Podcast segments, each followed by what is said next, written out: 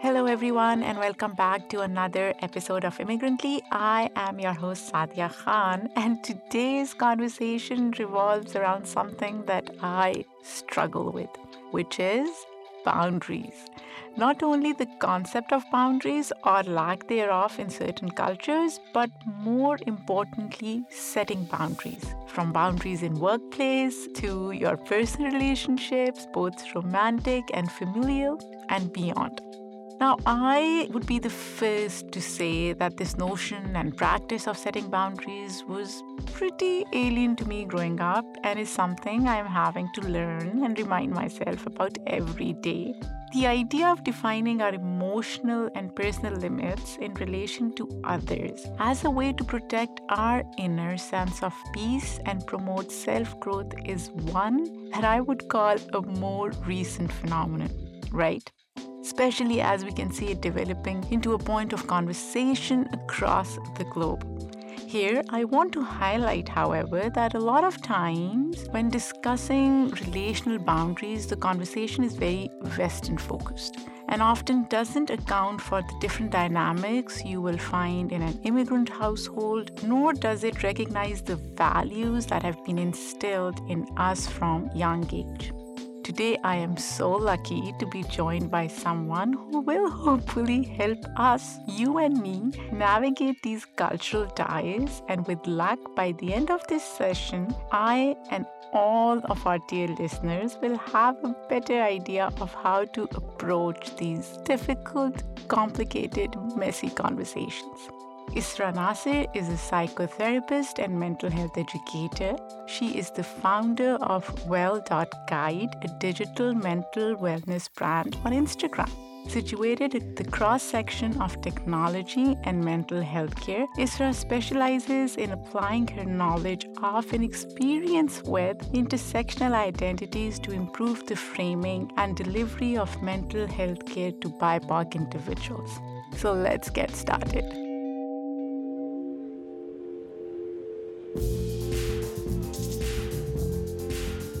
Israa, I am so thrilled to have you on my show. And you and I were discussing this before the show that we had an Instagram live, mm-hmm. and you mm-hmm. reminded me it was two years ago. Yeah. Time like at the flies. beginning of the pandemic, I think. It has been wild, honestly. And you know what? I was thinking the other day, I was like, you know, why not have Israa on my podcast? Because she is so awesome. Thank you. And I love your reels. I think the kind of work that you do mm-hmm. resonates with somebody like me who's yeah. an immigrant who grew yeah. up in a different culture and probably would resonate with my daughters as well who yeah. are teenagers and who are navigating two cultures mm-hmm. i mean you're doing an amazing job but Thank today you. we are going to talk about something very specific yeah which is setting boundaries now, for somebody like me, yeah. I've struggled with it throughout. And to be honest, I come from a culture where we value things like sacrifice and honor and loyalty at all costs. And yeah. setting boundaries seems selfish at best. Mm-hmm. But at the same time, I think there are situations where it would be wise to set boundaries. Yeah. But before we deconstruct all of that, let's talk about the term. Yes. Set a boundary. Yeah. To me, it sounds very harsh. Yeah. It sounds very alienating. So, can you break it down for us what it really means? And can we set boundaries kindly? Oh my gosh, yes. So, first of all, I think this is a very relevant topic for almost everyone. So, you said that you have teenage daughters, and I'm sure you see it play out yeah. as a mom, and your own learnings and your own cultural background is probably showing up, but you're also trying to be mindful of the new learnings that you're having and how you could infuse that. So, there's a couple of things that I want to maybe level set for this conversation for listeners so that we're all kind of all on the same page. So, the first thing is when we talk about boundaries right now, we are talking about the Western concept of boundaries. Very important to think of that distinction because psychology as a field is a very white male dominated research industry. All of the theories that we build most of what we know now are based on heteronormative values hmm. in the Eurocentric worldview. So that's where all of this is happening. That being said, I do think that the way we conceptualize boundaries is still applicable to non European, non Western cultures and communities. And as a therapist who is South Asian, my job is to see how we can reshape or reframe some of those foundational concepts so that they can be successfully applied into the South Asian context, Asian context, or the collectivist cultures. So, the way I think of boundaries is it's kind of like your skin. Your skin is there to protect what's inside of your body. And it's not necessarily othering or alienating because people can still touch your skin and you can get love and comfort through physical touch, but it's still there to protect your insides. I love the analogy. Yeah. I can even visualize mm-hmm. what you're saying. Mm-hmm.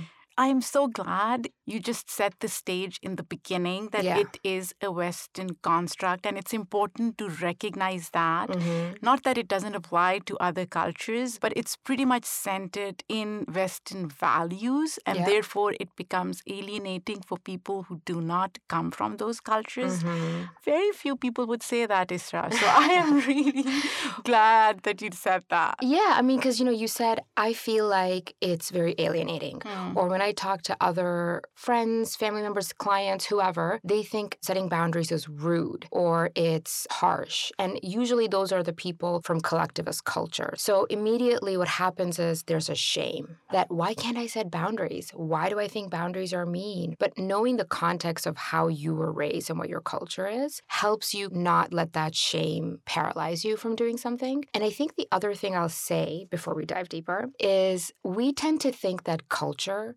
is a stable, non changing hmm. entity. But that's not true. Our culture is a collection of stories and practices that reflect the time we live in. Absolutely. So, while 150 years ago, South Asian culture was a lot of intergenerational families, that was a product of that time. Hmm. We saw it change in the 80s and the 90s, and now you don't really see it that much anymore. Yeah. Right? And so the culture has shifted. So, this idea that our culture doesn't have space for boundaries is also something we can transform. I like that. And I want to expand this conversation yeah. a bit, as you said, culture is evolving and so is the concept of setting boundaries. Mm-hmm. Then I want to go back to how people who grow up in individualistic cultures paint a picture that the decision was clear all along, right? Mm-hmm. Just build a fence around mm-hmm. your happiness mm-hmm. and that's it. You know, yeah. you're done. It's clear, it's concise. Mm-hmm. To me, it's messy. Yeah it's ever evolving yeah. it's changing mm-hmm. for me how i set boundaries what boundaries do i set with whom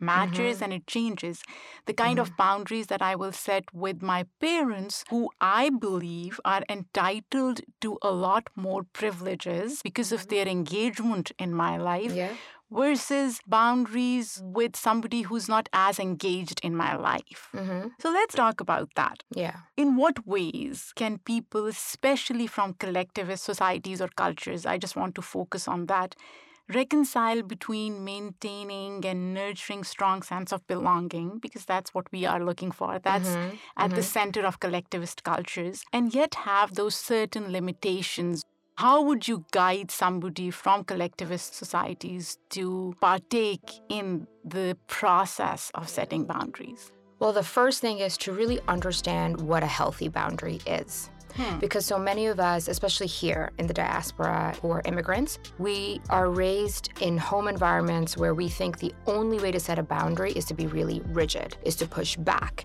is to shut the door, right? Ah. And that's not necessarily a healthy boundary, right? A boundary and an ultimatum are different things. So the first thing I would do is if I'm working with someone is to help identify what their messages about boundaries are hmm. and how can we transform them to the healthier version. So a boundary is not about the other person's behavior. A boundary is about how will I act if you behave in this way? What will mm. I hmm. tolerate when you are doing something? So it's not don't do this. It's when you do this, I have no other choice but to do that. So you're Hmm. kind of letting people know how much you're going to tolerate. That's the first thing. So here's a follow up Yeah. question to this. I am a huge believer in respect. So when I tell my kids, you have to respect me, hmm am I setting a boundary of how you can communicate with me? Do you think that is boundary setting? I think how you phrase it matters. You saying, if you talk to me like this, I can't continue this conversation. When you Hmm. talk to me like this, we can't have this discussion. So, whether they want to go on a sleepover or whatever it is they want, like, we can't have this discussion until you speak to me with respect. Now, in a parent dynamic, I think it's also really important to model the boundary that you are setting. And I would even say beyond parents, right? Even in a partnership, if you are setting the boundary of respectable communication in the relationship with your children, you have to participate in that yourself. That's tough. That's that's tough. That's tough because like there's a power differential, right? right. But if you want to teach your children healthy boundaries, you absolutely have to model it yourself. Because then when they get into the same position as you, like when they become parents, they will wrongfully believe that they can do whatever they want, but their kids have to listen to them. If you model that behavior as a parent, very hard. I don't have children. It's all theoretical. But even in like, let's say a relationship with your partner, Mm. if you tell your partner, if you raise your voice at me, I can't have this conversation, that kind of means you can't do that either, right? Like, so your Hmm. boundaries are a reflection of your values. They're not just random things you make up. It's what are you willing to accept and tolerate? And they are flexible, they change with changing circumstances, and they are a collaboration. A healthy boundary is a collaboration. You have to discuss it with the person. But of course, you have these outlier situations where perhaps the parent is too dominating. It's not a healthy relationship. Hmm. So, when those situations happen, you have to become creative about how you set a boundary. And you might not be able to express it, but you internally change your boundaries to protect yourself from that person's verbal abuse Hmm. or overpowering your decision making or something like that. In terms of having that conversation with somebody about boundaries, when is the right time to have that conversation? I'll give you an example. If my husband and I get into an argument, Uh-huh. if I say something like, if you speak with me Uh-huh. in this tone, we cannot have this conversation anymore, while he's already emotional, Mhm. do you think it will resonate with him then, or do I just walk away and then later have this conversation about what it means to have certain etiquettes, Yeah. so as to speak, Yeah. when you're even engaging in an argument, or to have ground rules? Yeah. So I think the rules are best discussed outside of the argument, whether prior at the beginning of your relationship or, you know, if you're going through a difficult time, as all relationships do, resetting the ground rules. Because in the heat of the moment, people are more likely to not be receptive. However, if you have discussed it in the heat of the moment, it's good to call back to it and say, hey, we Ah. talked about this. Let's take five. Let's just take a breather. Another good way in a heated discussion is instead of saying, if you do this, I'm going to do X or I can't do X, you can also share your own experience of their behavior.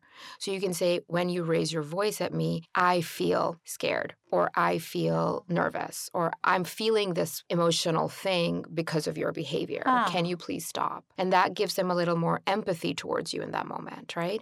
So, something really common for South Asian kids is their parents will open their mail. I don't know if you've ever heard of that, but growing up, I saw it a lot. And it's a pretty common thing because you live in the family together, dad picks up mail, they'll open your mail. And you can say, like, I feel like you're disrespecting my privacy when you open my mail. We can talk about if you have any questions. But Israa, this line of reasoning doesn't work It's hard. with South Asian parents. Yeah. I can see myself Mhm. getting offended Yeah. by something like that. Like if Yeah. my daughter was to say, Mhm. this violates my privacy, hmm for a minute, Yeah. I will pause and Mhm. be like, okay, what's happening here? Why are you hiding from me? Right. So how do I recalibrate Yeah. to say it's okay?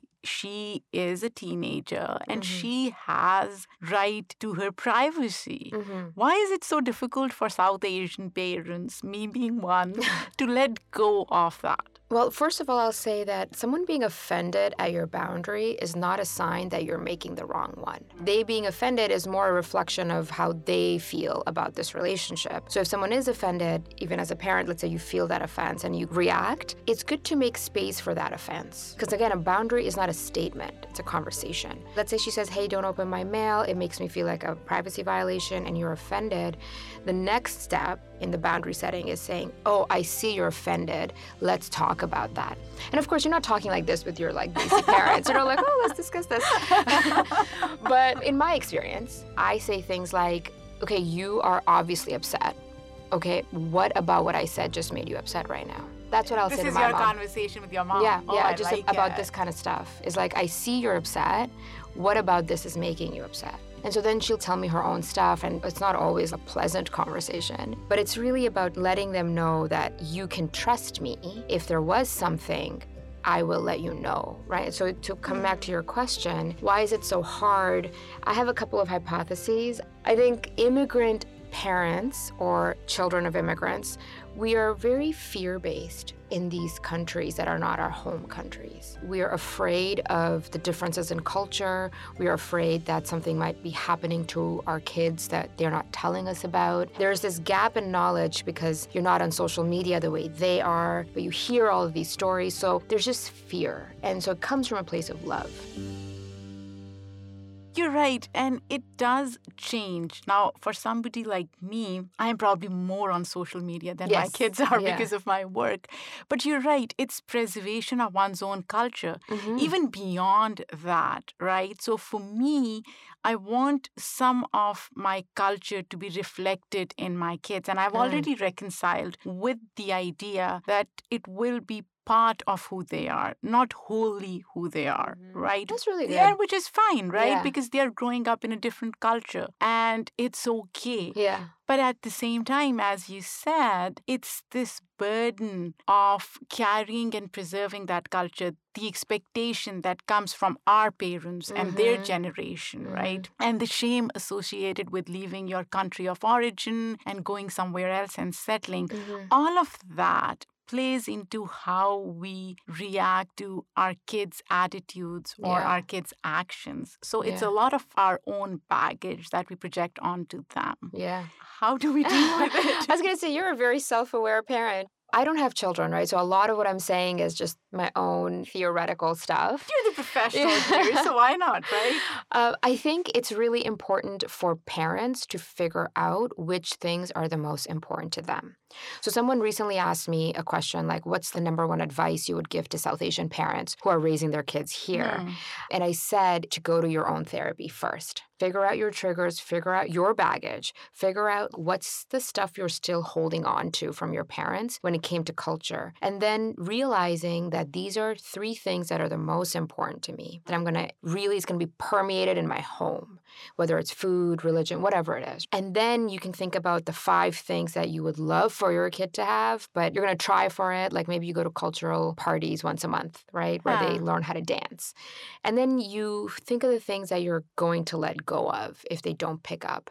Like your own values have to be really important and you have to be aware of them. Hmm. You can't just absorb whatever you were taught and not question it. I like that. Because then you'll be pushing for something that perhaps you don't even believe in. And then that creates so much conflict. I mean, I grew up here. My parents were immigrants. I'm an immigrant. And this cultural clash is huge. And now when I talk to my mom, she does say things like, I don't even know why I was doing that. I was just doing it because that's what we did before in Pakistan and Saudi Arabia. But it's a learning curve for us as well. oh my gosh, right? totally. Yeah. And people don't realize that. Your Some- kids don't realize. Even our kids don't realize They don't know that that. you're this is the first time you're doing it. Exactly. So I want to expand this conversation. In fact, I want to circle back Mhm. to the idea of this being a westernized concept because Mm. a lot of conflict stems from there, especially for parents from East Asian cultures, South Asian Mhm. cultures, and their kids. I've also realized that a lot of times, given the concept is Western, people who grow up in individualistic societies or cultures present other cultures as toxic. So, South Asian culture is toxic, East Asian culture is toxic. It becomes extremely difficult for kids who grew up here, like yourself, Mhm. to reconcile between those cultures because then they start seeing codependency or collectivism as yeah. an outdated phenomenon. And there's a lot of guilt and shame associated with that feeling. Yeah. So, how do people reorient themselves without having to reconsider every aspect of their identity as outdated. Mm-hmm. And this is specific to kids of immigrants okay. who are navigating yeah. two cultures. Yeah. I think when you're in high school, like high school and under, predominantly you're living with your parents. Hmm. So a lot of this work comes from your home environment. And so as long as you're living with your parents and your high school, your brain is still developing, a lot of the onus of this question falls on the parents. I know it's pretty big. Yeah. Right? And I'll tell you why? Because the home is the secure base where they understand their culture best. So, having an environment at home where they can ask questions about the stuff they're hearing in school. Like, X person said that Desis are really toxic because they have no boundaries. Like, right. why would they say that, right? Having that space at home to say, I don't agree with this part of our culture. I don't agree with this part of our religion. Talking to your kids about that gives them the confidence of being able to talk to others about it. The more they see that they're integrated, like they don't have to split and they don't have to be someone totally different outside and be someone totally different inside. When there's that split, then you think you have to choose. And so you naturally choose the easier path, which is the culture you're in, which is Western culture, right? Mm. So you'll see people just going in that direction. But if you can create an environment at home where your child does not feel like they have to choose, and that comes back to your values, which of the values are you willing to be a little flexible on? How can we meet our kid halfway? So, for example, in Muslim culture, they don't really do a lot of mixed gender friendships traditionally. I mean, now I very rarely see it, but I'll use that as an example. If you say to your daughter, you cannot have any male friends, you have completely cut them out. They're gonna have male friends and you'll never hear about them. Yeah. Right. And then they'll have to choose. And then they'll be like, ah, oh, my parents are so backwards. I can't even talk to guys. You know, it's so interesting Yeah. you say this because a lot of it is alien to me as well. Mm-hmm. My daughter having male friends is a given. You're not even questioning I it. don't even Yeah. question that. Yeah. So sometimes I'm like, you're right if parents were doing that. And I'm not saying it's wrong. For some parents, it's important. And I Yeah. really respect their choices. Mhm. But then the kind of conversation they'll have with their kids It's has different. to justify or at least explain why they Mhm. don't want their daughter to hang out Mhm. with male friends, Mhm. right? Does Yeah. that make sense? It totally does. So there's one, how do you approach it? The second is, how can you meet your kid halfway? So fine, you're not allowed to go to the movies with guys, but maybe get to know some of the male friends that she is making in grade nine or grade 10. Maybe invite their parents over so you get to Hmm. know them. Like your children always have to know that you are their safe fallback, no matter what. And so with that kind of confidence, they grow to reconcile their identity Hmm. as one instead of two. Then they're not going to be like, oh, I'm white here and I'm brown there, right? Or I'm American in these environments, but in this place, I'm super brown. And that split, honestly, can sometimes impact your entire 20s. You see people going through their 20s not able to figure out who they are. And there's some research done on immigrant children having delayed adolescence. So the ah. identity markers that you figure out in late high school, early undergrad, a lot of immigrant kids are doing in their mid 20 onwards because that's when they leave the house to ah. work in different cities and they gain this independence and they start to realize who do I want to be? These are- All of this sounds so interesting. And I feel like I am having my personal therapy session right now, which I actually am. But how many times do parents, kids, partners have these kinds of conversations? I feel the underlying assumption here is to have open communication, which doesn't happen, Yeah. even with friends. Let's shift gears a bit and talk about friendships, Mhm. right? Now, there are some friendships that are toxic. I've had some toxic friendships. Yeah, yeah. And my reaction was to just cut them off Yeah. completely. I wouldn't do that with my family, having grown up in a South Asian culture, but I can easily do that with friends. Do you think that's the right approach? Do you think I should have had a conversation with the person who I cut off before I cut them off? Yeah. So I think the most natural reaction, because it's self-preservation, is to cut somebody off, right? Yeah. That is the most natural reaction. So it's nothing to put yourself down over. I think Mm. we've all done it at one time in our lives. I think it's important to have conversations to help yourself grow. One of the reasons we ghost people or we cut them out is because we don't want to have a difficult conversation. It feels uncomfortable. We don't want to practice these communication skills. We just want to be like, yo, you don't exist for me, right? so I think for your own self growth, I always recommend people to have difficult conversations. Mm.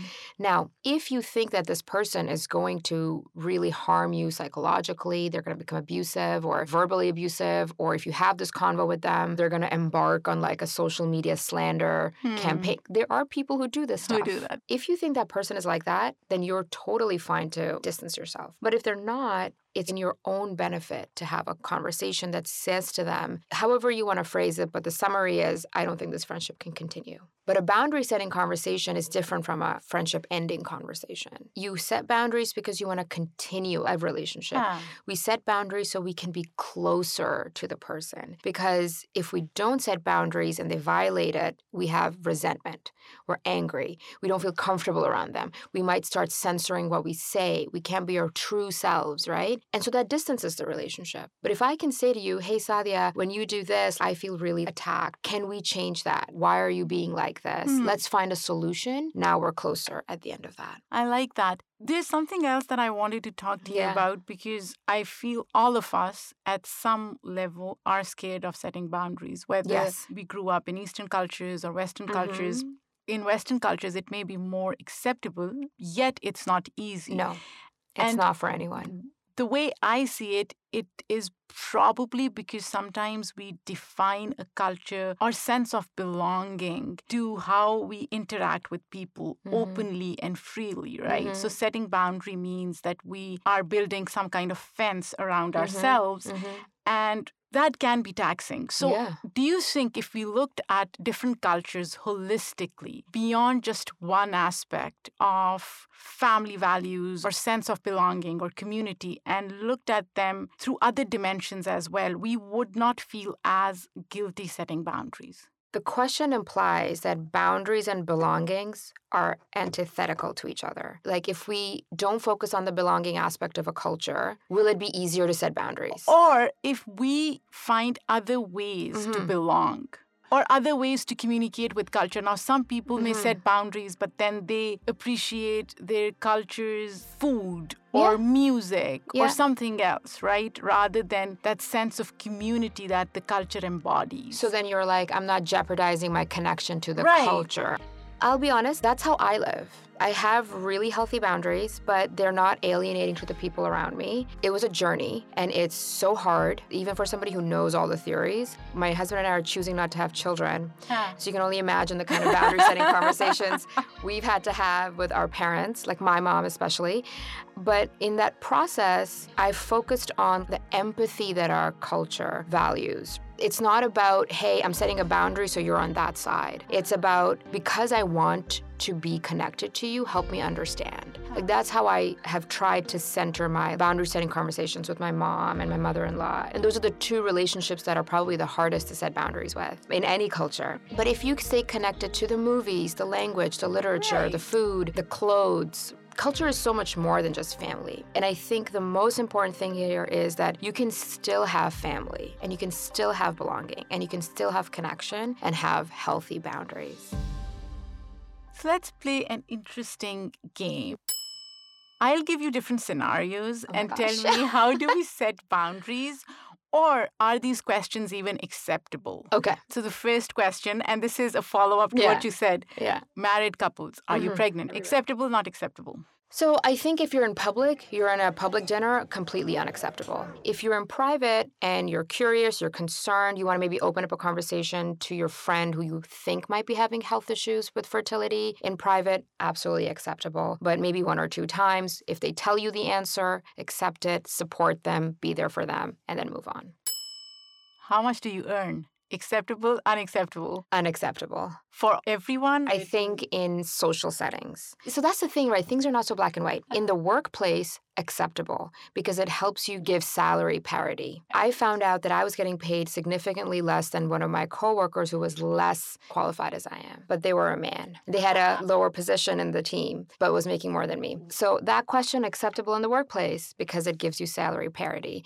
Acceptable in friend groups so we can help each other get uplifted. Unacceptable in rishta environments. What about parents? I think it depends on the relationship you have with your parent. I can't imagine yeah. my parents not asking us this question yeah. or me not asking my kids. Yeah, because your question is coming from, "Are you okay?" Yeah, it's not like a, "Oh, I'll what's... brag about it." Yeah, yeah, yeah, or you like you know you get these rishtantis who will like ah. lead with the guy's like salary, right? They'll be right. like, "Oh, he makes 120k," like unacceptable.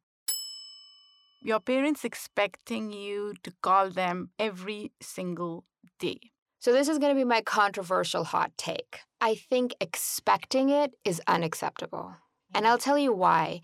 Because it puts a pressure on your kid where they might not organically want to do it anymore. They have come from a lifetime of you telling them things to do. Pick up your socks, eat your vegetables, do this, do this, do this, right? So if you're forcing them to do it, they're going to have some resentment because it's an encroachment of their time. So this is so interesting because for me, when it comes to expectations of yeah. my parents, yeah it's their rite of passage. I yeah. don't even have resentment towards them. Yeah, yeah. And the reason I ask this question is because my parents live in Pakistan mm-hmm. and my mother expects me to call her every day and mm-hmm. not just call, like FaceTime her. Mm-hmm. She wants me to, you know, mm-hmm. show her my yeah, face. Yeah. Now I have set some organic boundaries where she knows I won't call her every day. Yeah. Her expectation is I should. Yeah. I don't oblige as much. Mm-hmm. Both my siblings call her every single day. Yeah. And we have this implicit agreement yeah. that she will talk to me three times a week, yeah. which is acceptable for both of us. But I really respect her for having that expectation because it just makes me feel like she really loves me. Yeah. And so what you described is you set a very healthy boundary with your mom and it didn't impact your relationship. You organically did it. It doesn't always have to be this formalized conversation, right? Like sometimes right. it just kind of happens and you speak to her three times a week. She knows that, you know it, you both still love each other. That's like the perfect scenario. I think the resentment piece definitely comes up for a lot of people, and it doesn't mean that they don't respect or love their parents. It's just this pressure of like, oh, they're asking me to do one more thing. Hmm. And this is coming from a person who calls her mom like two to three times a day. My mom lives in Toronto, and I FaceTime her. Like, I've already already spoken to her four times today. Shout out to Isha's mom. it's only noon, but the expectation creates pressure. If your child is too busy, they work a lot, they go out, and then you're saying, oh, you didn't call me today, there's place for conflict lastly yeah. now there are kids who come here for school college settle but then their parents expect and i'm using the word expect mm-hmm. again to send them money back yeah and there are numerous reasons for that yeah, right yeah acceptable unacceptable or situation dependent I think that's deeply situation dependent. I think that the concept of setting monetary boundaries is very alien to South Asian. Like, even me saying it, I can feel it in my body. But the reality is, there are situations where you have to do it. And I think that is so personal, it's so situational. It depends on the relationship you had with your parents, right? Not all parents are equal. There are some parents who perhaps are not the best at parenting what your relationship with your parent is like colors how you set your boundaries. So if you were raised in a very emotionally abusive household and you escaped it, you came here to the States because you just wanted to get away. Right. And now your parents are calling you and asking for money, how you feel about it is going to be very different than how if you were raised in a loving environment. The boundaries are very dependent on the parent child relationship. If anyone who's listening is having this problem, I think if you can find a therapist who can help you through hmm. it, so you can do it the right way, so you don't have regrets, you don't have guilt, and you can kind of find a solution, I think would be my biggest recommendation. Guys, we have such an amazing therapist here. Contact her, reach out to her. We oh my share gosh. all her information. It's a very hard thing setting boundaries to parents. And I'll tell you, almost all of my clients when I was working in the summer last year were South Asian. And almost all of them had this as a core issue is how do I set healthy boundaries with my parents? And that means like how do I get them to respect me as an adult? Right. How do I get them to respect my choices that I'm making right now? How do I sit in conflict and disagree with them?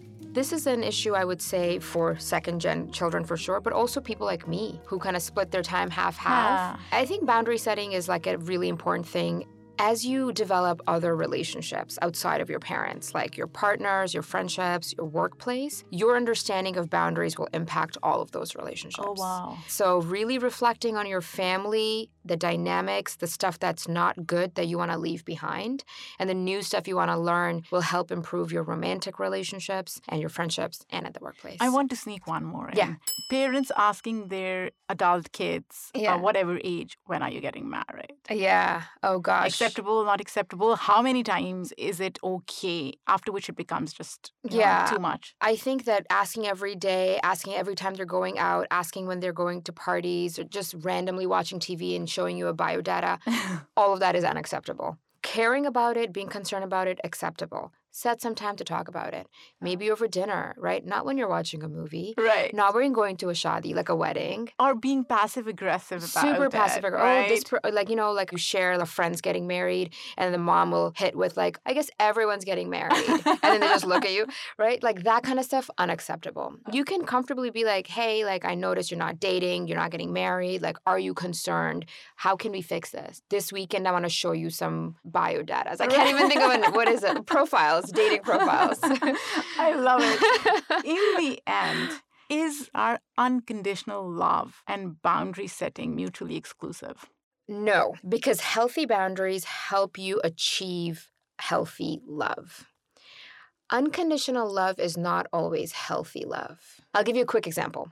So you're a parent, you have a child in grade six, they're struggling with math homework, right? And they're really failing. You love them, you see them hurting, so you start doing their homework for them. That's mm. unconditional love because you don't want them to be embarrassed or ashamed or whatever.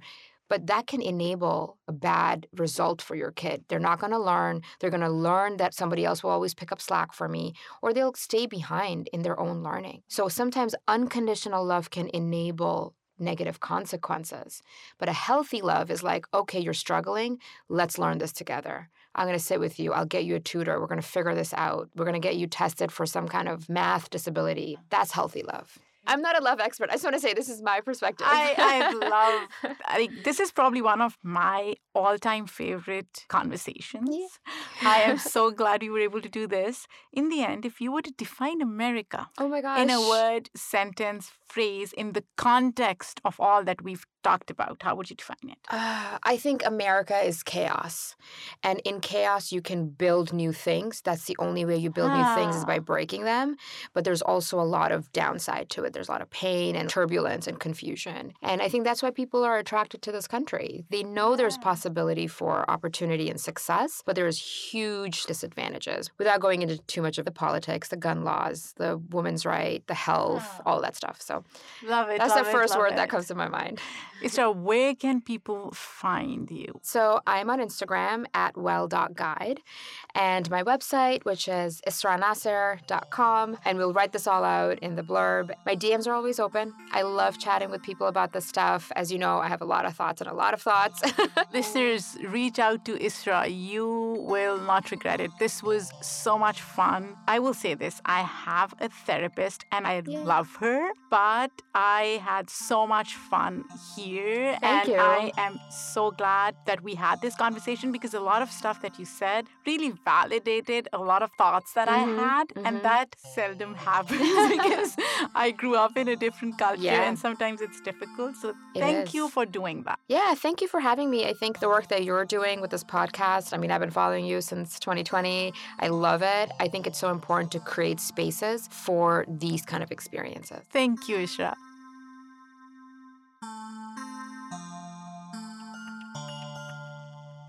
Wow, what an interesting conversation. I was definitely more vulnerable and honest than I've been previously on my show.